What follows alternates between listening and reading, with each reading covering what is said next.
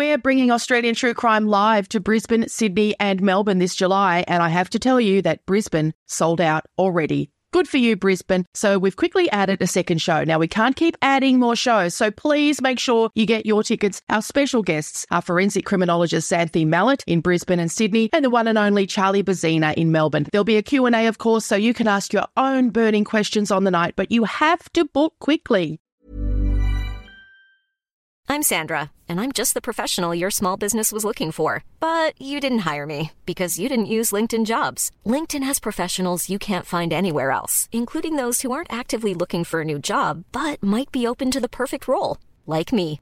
In a given month, over 70% of LinkedIn users don't visit other leading job sites. So if you're not looking on LinkedIn, you'll miss out on great candidates like Sandra. Start hiring professionals like a professional. Post your free job on linkedin.com/spoken today. Hey, I'm Ryan Reynolds. Recently, I asked Mint Mobile's legal team if big wireless companies are allowed to raise prices due to inflation. They said yes. And then when I asked if raising prices technically violates those onerous two-year contracts, they said, "What the f*** are you talking about? You insane Hollywood ass." So to recap, we're cutting the price of Mint Unlimited from $30 a month to just $15 a month. Give it a try at mintmobile.com slash switch. $45 upfront for three months plus taxes and fees. Promo rate for new customers for limited time. Unlimited more than 40 gigabytes per month. Slows. Full terms at mintmobile.com. Hi, this is Paige from Giggly Squad, and I want to talk to you about Splash Refresher and my water intake. Okay, so you guys obviously know that I'm a hydrated girly, but sometimes when you drink that much water, it starts to just taste bland, and you're just like, I need something to spice it up. That's why I love Splash Refresher. It has zero sugar, zero calories, and it's a splash of sweetness. And they come in five different flavors. They're so good. Wild berry, acai grape, pineapple mango, lemon, and mandarin orange. My favorite is the wild berry because I just I just love a berry. So if you're like me and you're drinking water all day, then try Splash Refresher. It's going to absolutely change your water game and it's good for you. Now's the time to save 30% on wedding jewelry, only on BlueNile.com. Make sure your wedding ring is the one with your pick of diamond and lab grown diamond bands, all hand finished and graded for excellence. Or surprise her with something blue she'll love for life, like a stunning pair of sapphire earrings. Blue Nile's jewelry experts are available 24 7 to help, from fit questions to style advice. Right now, get up to 30% off at BlueNile.com. BlueNile.com. This is a true crime podcast, as the title suggests. So please consider this your warning that it's not suitable for children, and it probably will contain content that may be triggering to some people. Also, it's an Australian true crime podcast, so Australian Aboriginal and Torres Strait Islander listeners should be aware it may contain the voices of deceased people.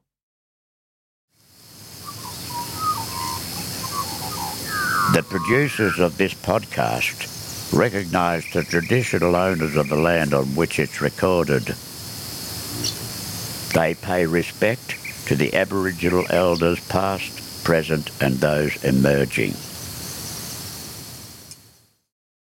So, why do we punish? We punish to stop behaviour to keep the community safe. I don't actually think retribution really should come into it. This eye for an eye thing, I don't think it really has a place. What does it achieve? It doesn't achieve anything. For me, the goal is to make the world a safer place, to stop victimisation. Does prison do that? Does punitive punishment do that? No.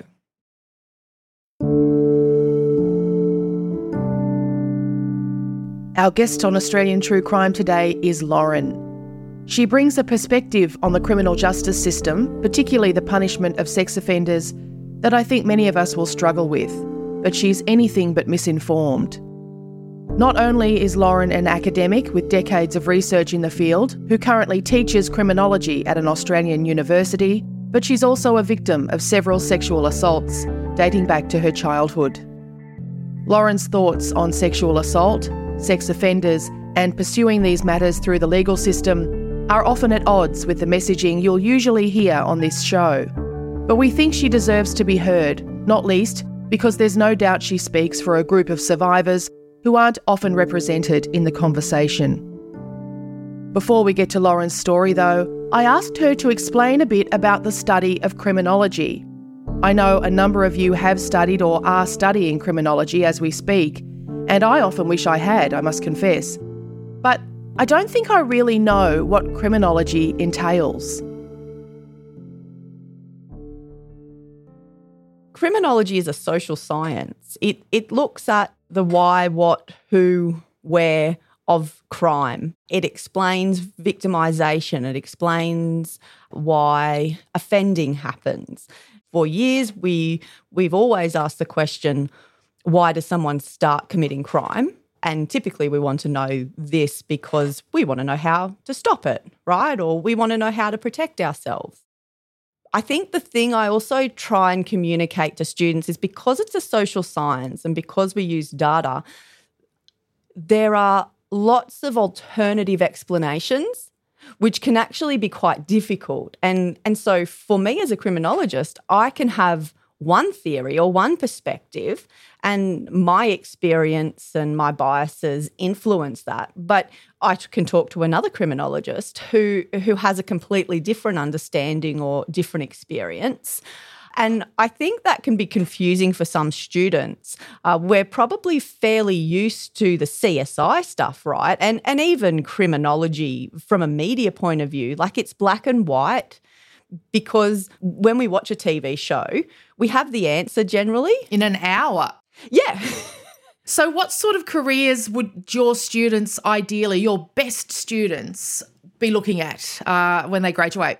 There are so many avenues to go down. Uh, you've got the big three, which are the police, the courts, and corrections. But you've got teaching, you've got research, border patrol, uh, security, two examples of two people that I know who have got criminology degrees who work in uh, different type of jobs. So one of them does uh, town planning in the council but has an understanding of crime prevention tactics, right? Because anywhere you look, I mean, the hedges, you know, the hedges along the road where you go, that's in my way. Like someone like me, you know, the criminologists tend to hop the hedge. Right. we just we know why it's there to stop us jaywalking. we don't ah. approve. so things like this, you know, where we we think, oh, that's pretty or that's a beautification. You know, they're just doing it for the looks, right? Yeah. Well, no, in a lot of circumstances, it's it's to reduce incidents, it's to reduce victimization, to reduce crimes. Um, a really typical one that's that started is so when you first come out of a pub, if a pub's on a, a main road, there's often a fence straight out, and you'll have like if there's a taxi rank there, you'll have the guards either side to kind of direct people and to corral us like cattle. Yes, to, yeah, yes, to move totally. us in a certain direction so we're not just milling around out onto the street. Yeah, and it prevents bust ups as well. Yeah. you stole my taxi and and all sorts of things. And the other one is so uh, another friend of mine, she works in Centrelink. She's really glad she's there now and she feels like she can help because she just says that she does her job so much better because there's not the judgment there, there's not the bias there. Uh, she understands from a theoretical point of view, but I there are a lot of challenges with that as well. In that the system is actually not set up for them to succeed. No. You know, No, like absolutely.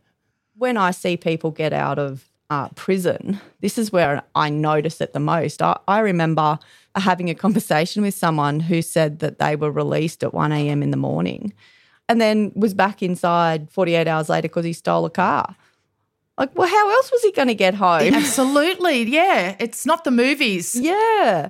Not everyone has a family waiting for them to pick them up and all of those things. And yeah, where do you go? And you've, you've lost a lot of connections. Depending on how much time you've been inside, you've got no idea about Uber. you don't know how to order a taxi anymore.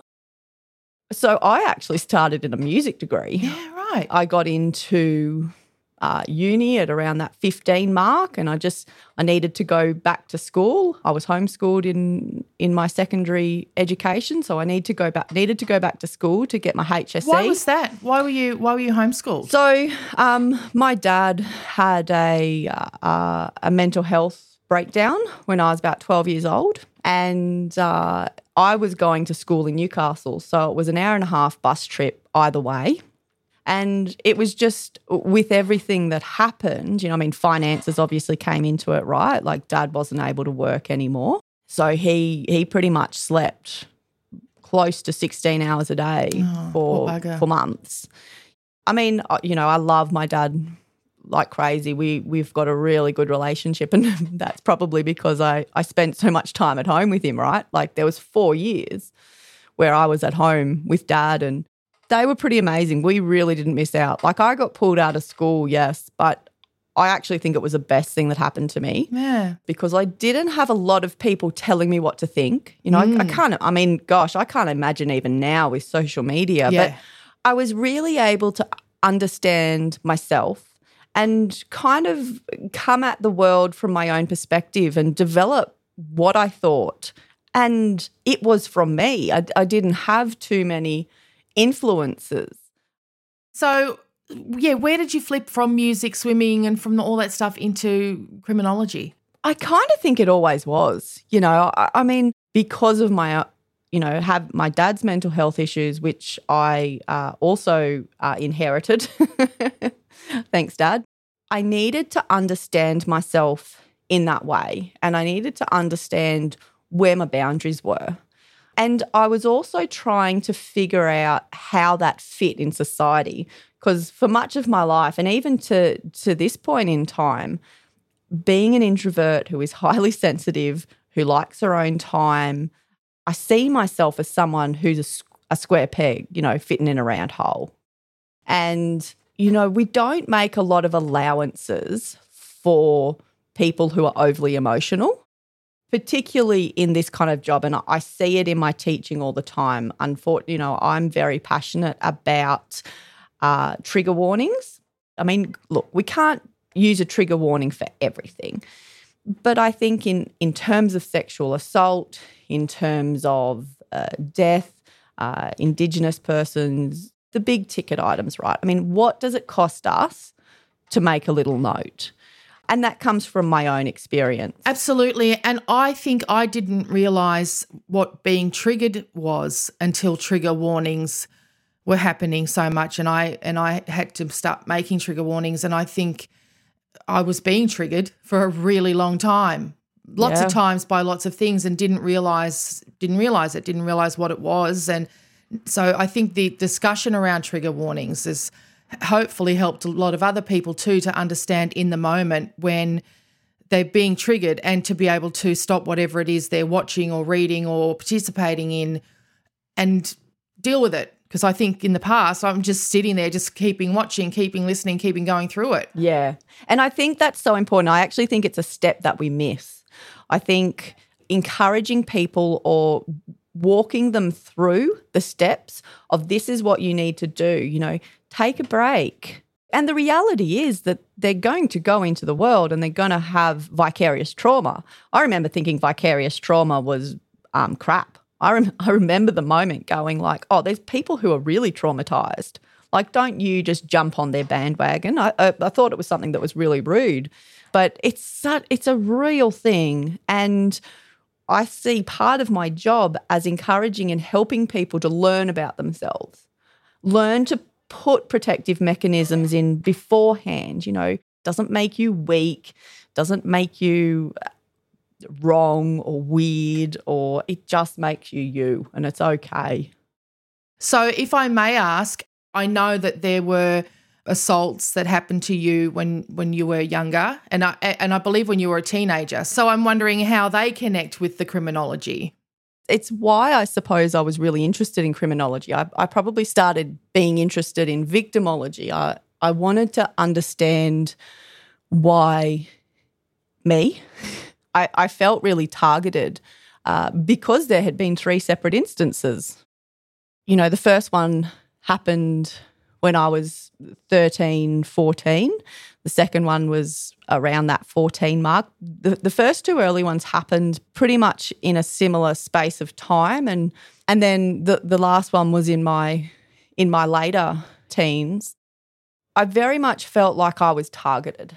And for me, my boobs actually played a really big part in it. Were you one of those girls like me who just woke up one day with boobs? Yeah. Yeah. Yep. I went I went from an A cup to about a double D Yeah. real- like overnight. And then suddenly everyone's looking at you different. And you're like, why? Yeah. and you get all of the attention. I wasn't doing anything differently, you know, like I was wearing a bikini the same as I was wear, doing it before, and I was wearing the same clothes. And I certainly wasn't somebody who was provocative in any way.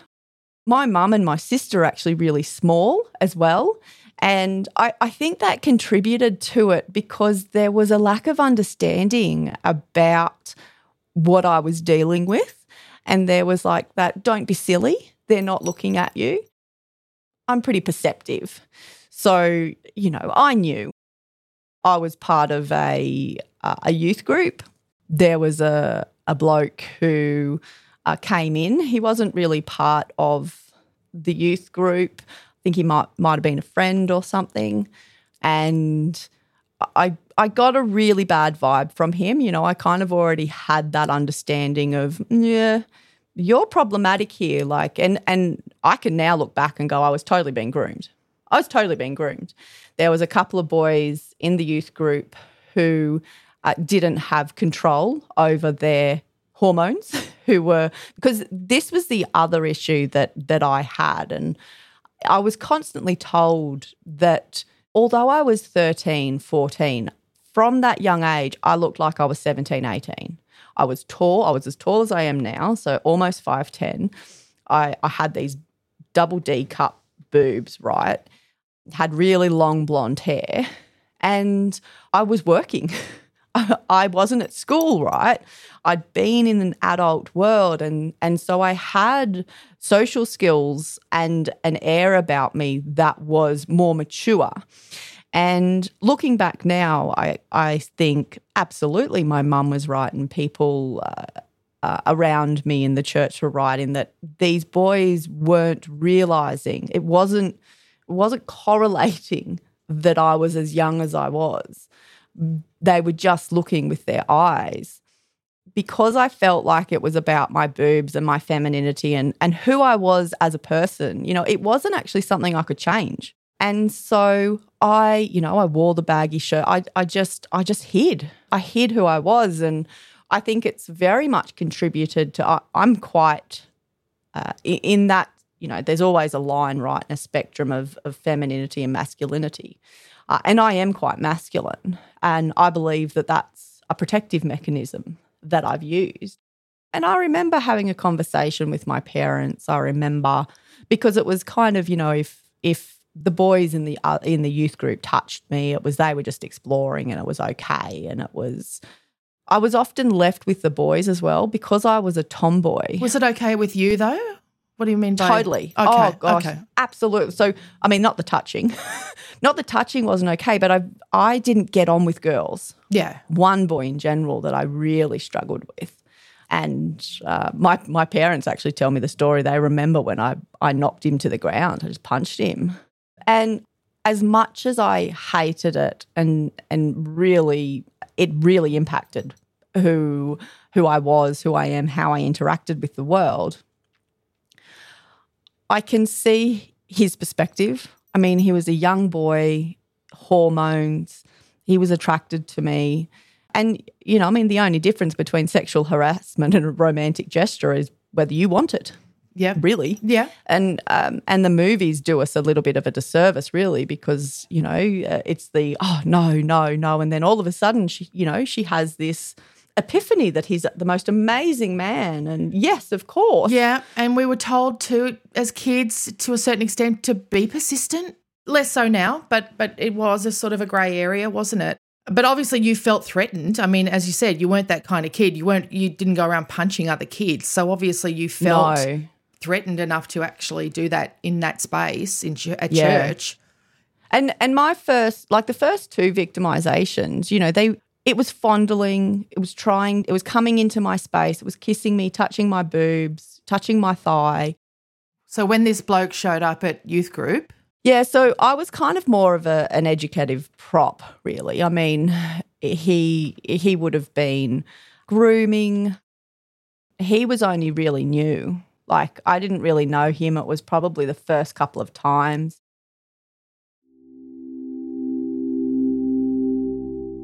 So, when I talk about being an educative prop, I'm talking about I was being groomed. The adult never uh, touched me himself. He was encouraging the other boys. It was it was more voyeuristic on his part, uh, and so would I suppose get enjoyment out of uh, telling the boys or or encouraging them uh, and watching them uh, touch me.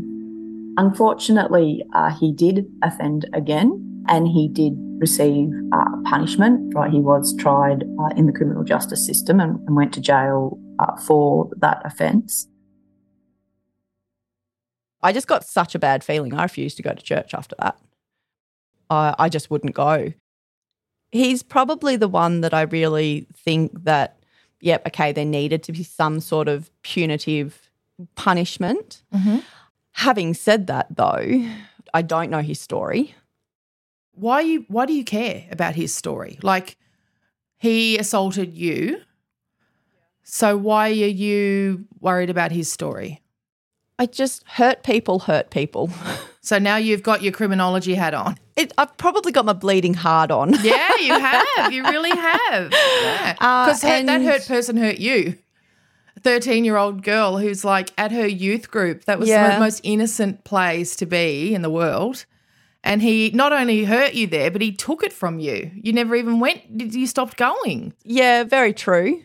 So did you report it and nothing came of it? Or do you feel as though. yeah, so I, I had a few conversations Right. with, with different people, and you know, like I was, I was known as the sensitive kid. I was, I, and I, I am that person, right? I am sensitive. I do read into things, and I have feelings. So was that the vibe? Oh, Lauren's just Yeah. overreacting. Yeah, that that's that's how I remember it. Mm. And it was something that I was used to as a kid. It wasn't something new that was said to me. It, it was, you know, you, you're just, you know, you're just being sensitive. I didn't tell my parents originally when it happened for a few months. And I remember, so my my parents had a really high like poster bed. And I I remember crawling under there in the middle of the night and I would I would turn off my dad's alarm because if dad if dad didn't wake up then mum wouldn't wake up because dad wakes mum up Cheeky. and we'd miss church. Oh, wow. Um, and it, it worked a couple of times, but then when I kind of got the courage, and I, I think I got the courage because the other incident happened uh, with someone else. And again, they were 16, 17, and I was again told that, you know, kind of, oh, it's not computing that you're only 13, 14.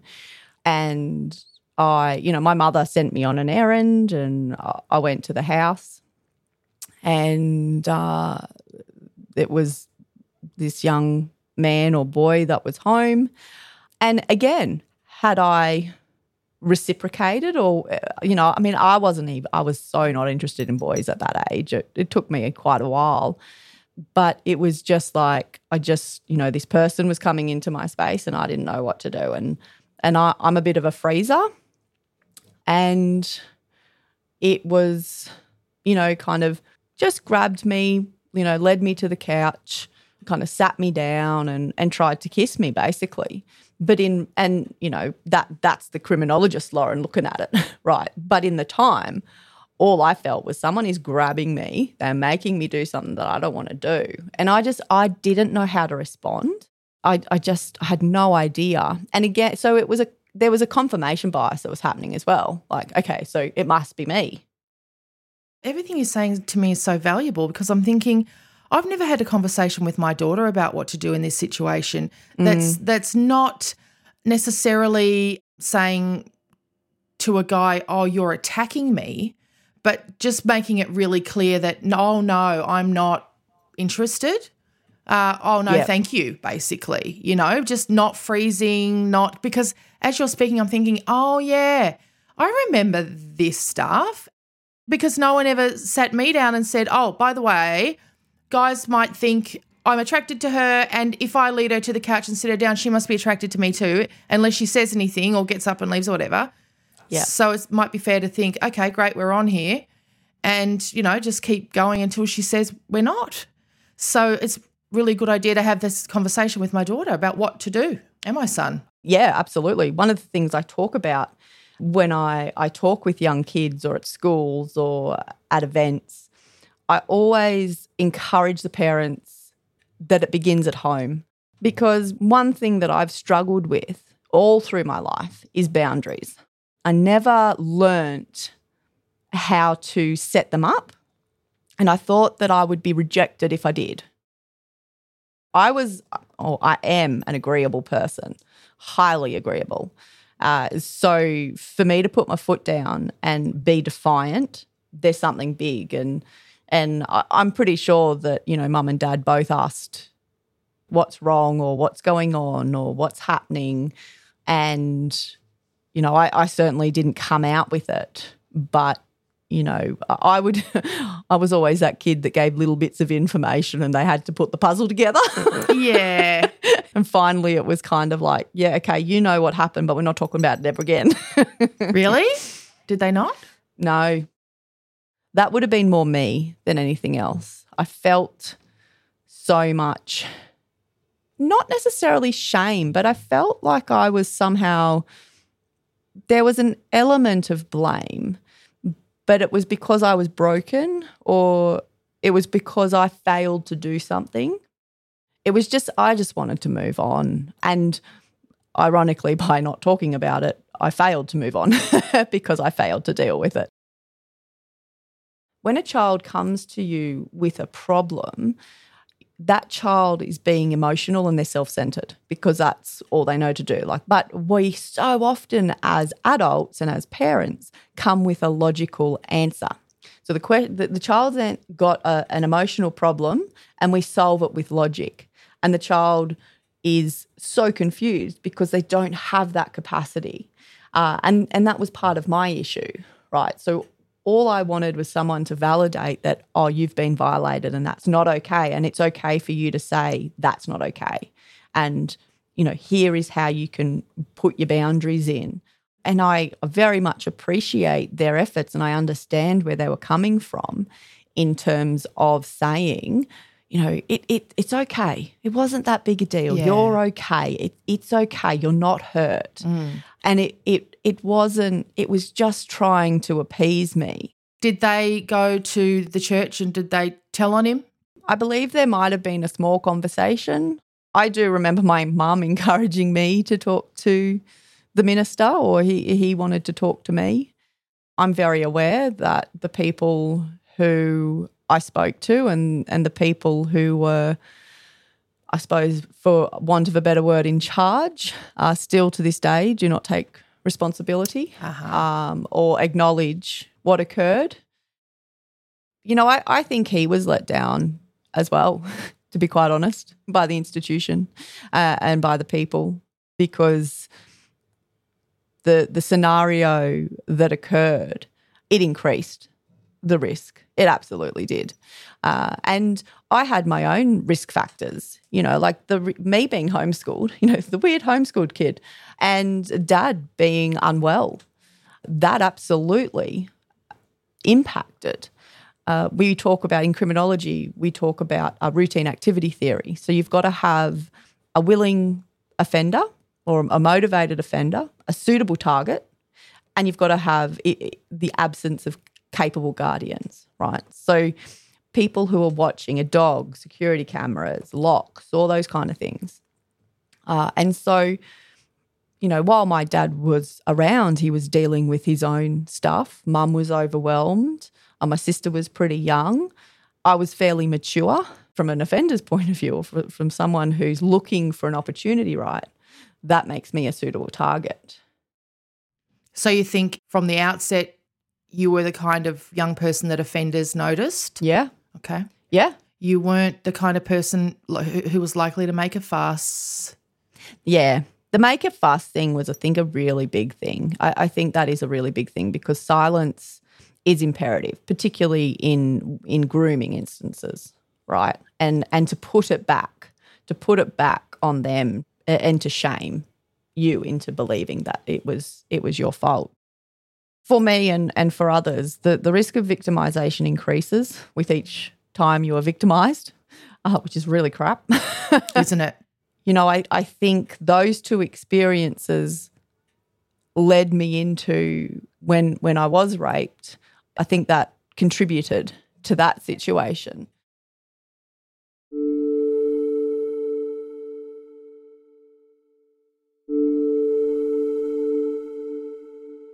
If you would like to speak to someone about the issues we're talking about today, you can call the 1 800 RESPECT National Helpline on 1 800 737 732 or Lifeline on 13 11 14. Coming up on Australian True Crime, Lauren talks about the path her life took from this point on and about her thoughts on punitive punishment.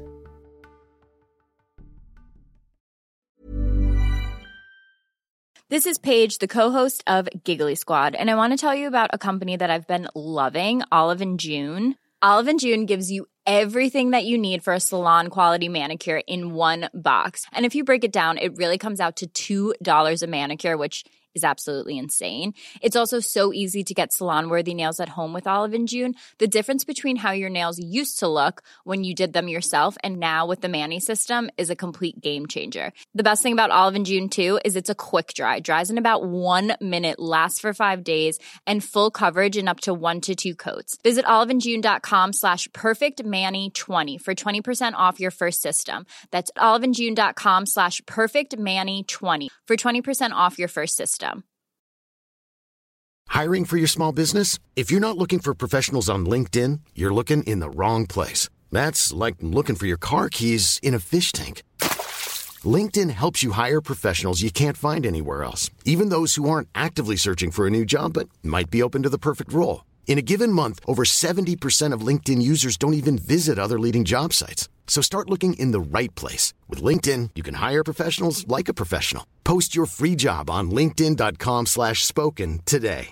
Hello, this is Danny Pellegrino, host of the Everything Iconic podcast, and I'm here to tell you all about Splash Refresher because hydration is mandatory, but boring is not. Now, I love my water, but if I don't spice it up, I'm not going to finish what I took out of the fridge. That's why I love my Splash Refresher, which is flavorful, delicious, bright, hydrating, and zero calories. The wild berry flavor is my fave.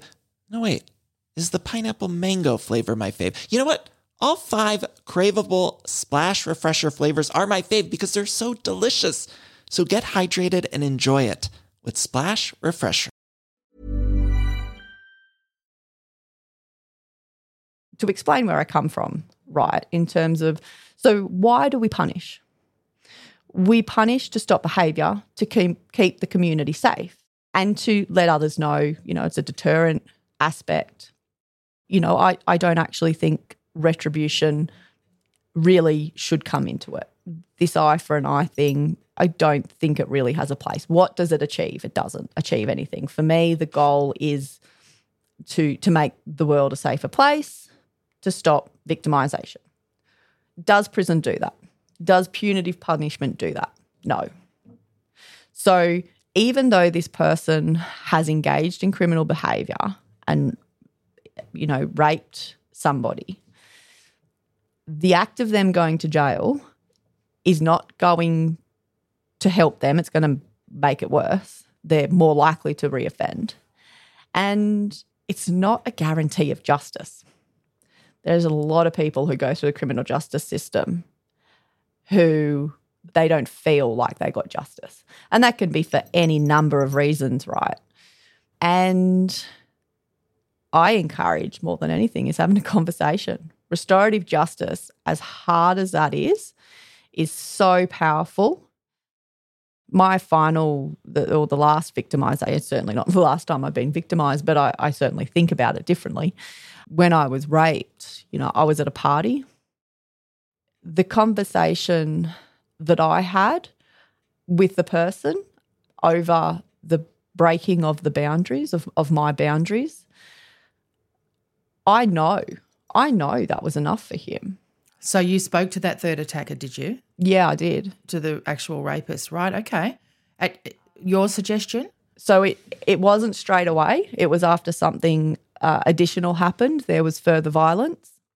It's really screwy, right? But the rape wasn't enough for me to stop engaging with this person. There was subsequent violence that did set me off, and that was enough for me. And it, it didn't happen long after. Uh, and so that gave me the opportunity to say, right, no, this is never okay. Now I know that there's married, they, they're married with a family, girls of their own. Mm-hmm. And I know, I really know in my heart that there was a complete understanding of what had happened, an understanding that I had been violated, an understanding that that it was not okay. He wasn't a predator. The label of predator, I don't, I really don't think that most that a lot of these people don't get me wrong there are absolutely people who are very intentional and they they have an end goal. They Yeah. they want to get to to that point.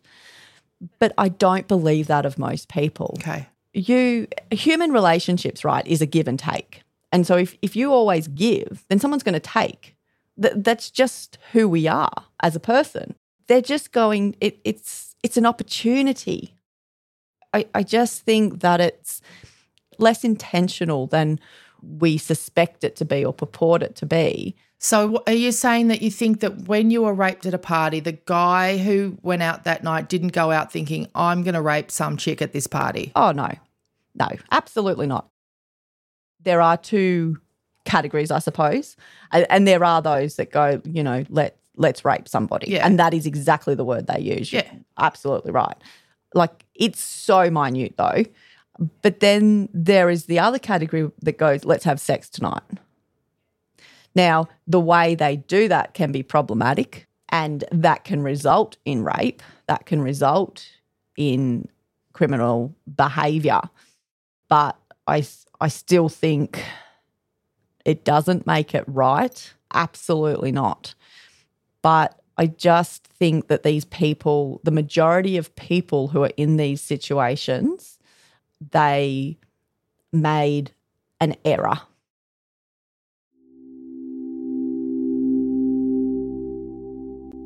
I think as a society, we don't know how to communicate. I think it's possible for rape to occur because of a miscommunication. And this is why we, need to make it really clear what we want, where our boundaries lie. Uh, and we also need to be comfortable with asking someone what they want and where their boundaries are. You know, if we can't talk about what we want, what our sexual desires are, where our boundaries are before we have sex, we really shouldn't be having sex with that person. it's a conversation that I've had with lots of people that that's a very uncomfortable and difficult conversation. But I actually think for me, part of my ability to heal was acknowledging my part. People really struggle with me saying this right, but I'm quite a flirtatious drunk. Like I am really I am very flirty drunk. And while that doesn't excuse the behavior in in any or the crime in any way shape or form that increased my victimization risk i was also in a place that i didn't know so it was you know a party of a friend of a friend of a friend so i was in an area that i didn't know i hadn't driven myself i got driven by somebody else so i didn't have the power to leave i found it very difficult when i was told you know, it wasn't it's it's not your fault that, you know, no one asks to be raped. This never should have happened. And I, I absolutely agree. But we live in a world that's not perfect. And by not taking any responsibility or any accountability for my actions, I just wasn't able to truly recognize what occurred. I, I don't know. It, it, It sounds to me like it's like when you were younger, you're fighting for the right to be able to say what happened. It's like for everyone else to stop telling you what happened. yeah, yeah, probably very true. Uh, and I, it's it's probably something that that a lot of of people who are victimized as children have trouble with because we are so commonly shaped by those around us. Everyone else is telling you what happened, how serious it was. Yeah. You know, Yeah. what should happen next, what you should how you should describe it, how you should frame it. And it feels like you're fighting for the right for yourself to be able to make those decisions and tell your own story. Absolutely. And I must admit it, it's a very difficult thing because It's very political. it's very hard it's so political. to talk about these things and because you know you are just trying to tell your story you're not trying to tell Yeah. the story of sexual assault for everyone or anyone else you're just trying to tell your story And that's that's very true. It's it's part of the reason why I I am vague and I, I don't highlight or or identify too much because you know I don't have ill will. I, I don't want to dredge up the past. I don't want them to feel attacked or shamed or or for anybody else in their life, you know, for them to you know, I, I don't know, God forbid, lose their job or family or anything like that. You know, I mean, this is in the past and this happened. And yeah, I, I just don't have any ill will towards them. That's probably the only way I can put it. well i mean it that sounds like healing and it sounds like um again it's hard to own take ownership of that even it's like it feels like people won't want to hear that you know they, they don't. They absolutely don't. I mean, there is a reality that there are things, there are protective mechanisms that we can put in place, and there are behaviors and contexts that increase and decrease our victimization risk. People are very uncomfortable when I when I talk about taking responsibility. They're very uncomfortable when I talk about, you know, my part in the interaction. And not wanting ill will on your attackers and all of that. I mean, I was uncomfortable in the beginning. I was saying, "Hey, woo, oi, who cares about this guy? Fuck him. He's He attacked, you know." So it's taken me a while to, to realize, hey, what am I doing? Hang on, I'm telling her what to think about her own, you know, life. we have a really erroneous perception of people who commit crime in that we make the assumption that they're all evil, that they have the intention to make us suffer, especially in relation to, to sexual victimization. Jill Meagher and Adrian Bayley. That that is the ideal scenario that we the media love and it's what we think of whereas in reality that is so far from the truth it's likely to be somebody that you know it's likely to be somebody that you trust and it's going to be opportunistic which is God bless him. I was just talking to someone about this yesterday that Tom Meagher, Jill's husband, was so gracious um, Oh. in the aftermath that he was really passionate about saying that at every opportunity, about saying, you know, everyone's put in so much effort around what's happened to us, what happened to Jill, but don't lose sight of the most likely offenders. he is the most amazing person i use him quite a lot in my class He really is, yeah. I understand. I mean, we live this, right? We we are constantly told to fight as women, and I don't think it's the right message. I really don't. I actually I feel very sorry for young men at the moment. I feel for for blokes in general. I say this a lot too. I think they're, we're not supporting them, and I think that's behind a lot of the rage and a lot of the aggression. Yeah.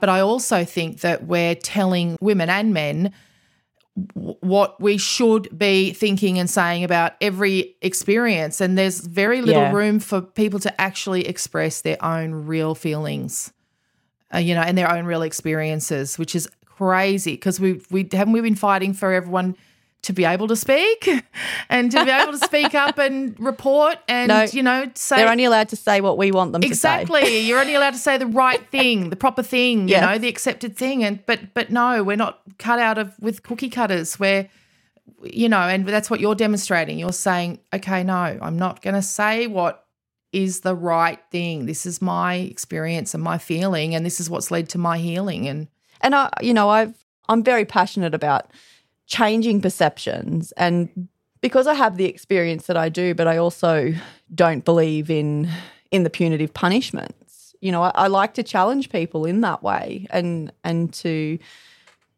to help people rethink, to reassess what they think. And it might just help someone deal with their trauma. It might just help somebody. And you know what? Maybe if there's a bit more forgiveness in the world, recognition that we're all screw ups. Yes. that doesn't mean that there's no accountability. We need accountability. But one thing that I think we don't do well is we don't do compassion Mm. and we don't do forgiveness. You know, we what should happen after the criminal justice system is that reintegration. You're welcomed back. My. God, absolutely. Yes. Which is why I think so many people end up back in the system and, Absolutely. and back in jail. I think, yeah, there's a lot of that. And a lot of people who just don't know how to live anywhere else. it, it's why I'm passionate about teaching because I, I see so many. I, I really get so disheartened by what I see in the media, what I what I hear my students say sometimes. You know, like coming in and throw him away and lock away the key, and no, he's he's evil and he's scum. It's black and white. It's really black and white thinking, which I actually have a lot of. I'm very black and white, uh, but not when it comes to this No, issue. again, you don't sound it.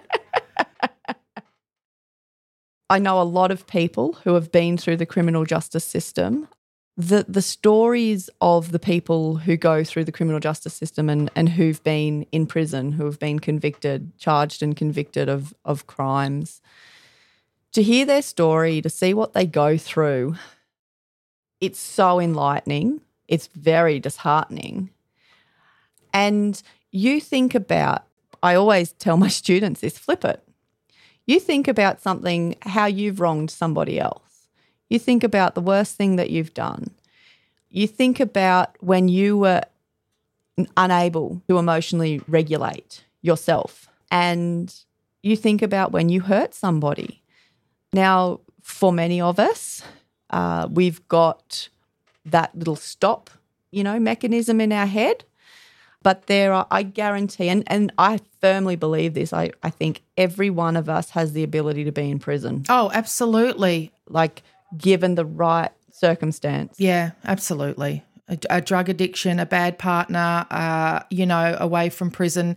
I mean, homicide detectives will say that, that they've sat across from so many people who just, it was, you know, Christmas, Christmas with relatives you don't like and alcohol, and someone starts just mouthing off and everyone's drunk. And people just snap and they'll say, you know, I don't know what happened, Charlie. I just lost my shit for two minutes and he was dead. Yeah. And I mean, thinking about trying to stop someone from doing something or, and, you know, they hit their head on the concrete. Oh, I know. You, you've killed them. You know, it's like there's so many little stories. You- The mother who looks down at her phone and runs into oncoming traffic and, you know, there are so many little examples. And, and those are the ones that are more common. Th- They're not intentional. They're simply people being human. We like to categorize people, right, into offenders and victims. There's just one category victims. Hurt people, hurt people.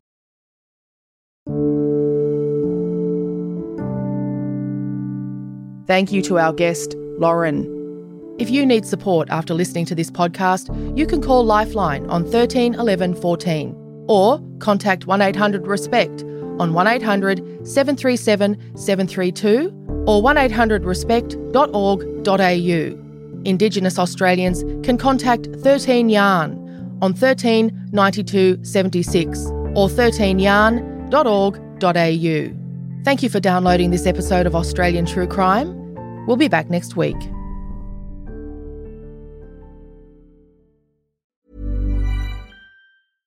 Hi, this is Paige from Giggly Squad, and I want to talk to you about Splash Refresher and my water intake. Okay, so you guys obviously know that I'm a hydrated girly, but sometimes when you drink that much water, it starts to just taste bland, and you're just like, I need something to spice it up. That's why I love Splash Refresher. It has zero sugar, zero calories, and it's a splash of sweetness. And they come in five different flavors. They're so good wild berry, acai grape, pineapple mango, lemon, and mandarin orange. My favorite is the wild berry because I just I just love a berry. So if you're like me and you're drinking water all day, then try Splash Refresher. It's going to absolutely change your water game and it's good for you. It's the Kia Summer Sticker Sales Event, so give your friends something to look at, like a B&B with an ocean view, an endless field of wildflowers, or a sunset that needs no filter. Make this a summer to share and save with a capable Kia SUV or powerful sedan. See your local Kia dealer or visit kia.com to learn more. Kia, movement that inspires.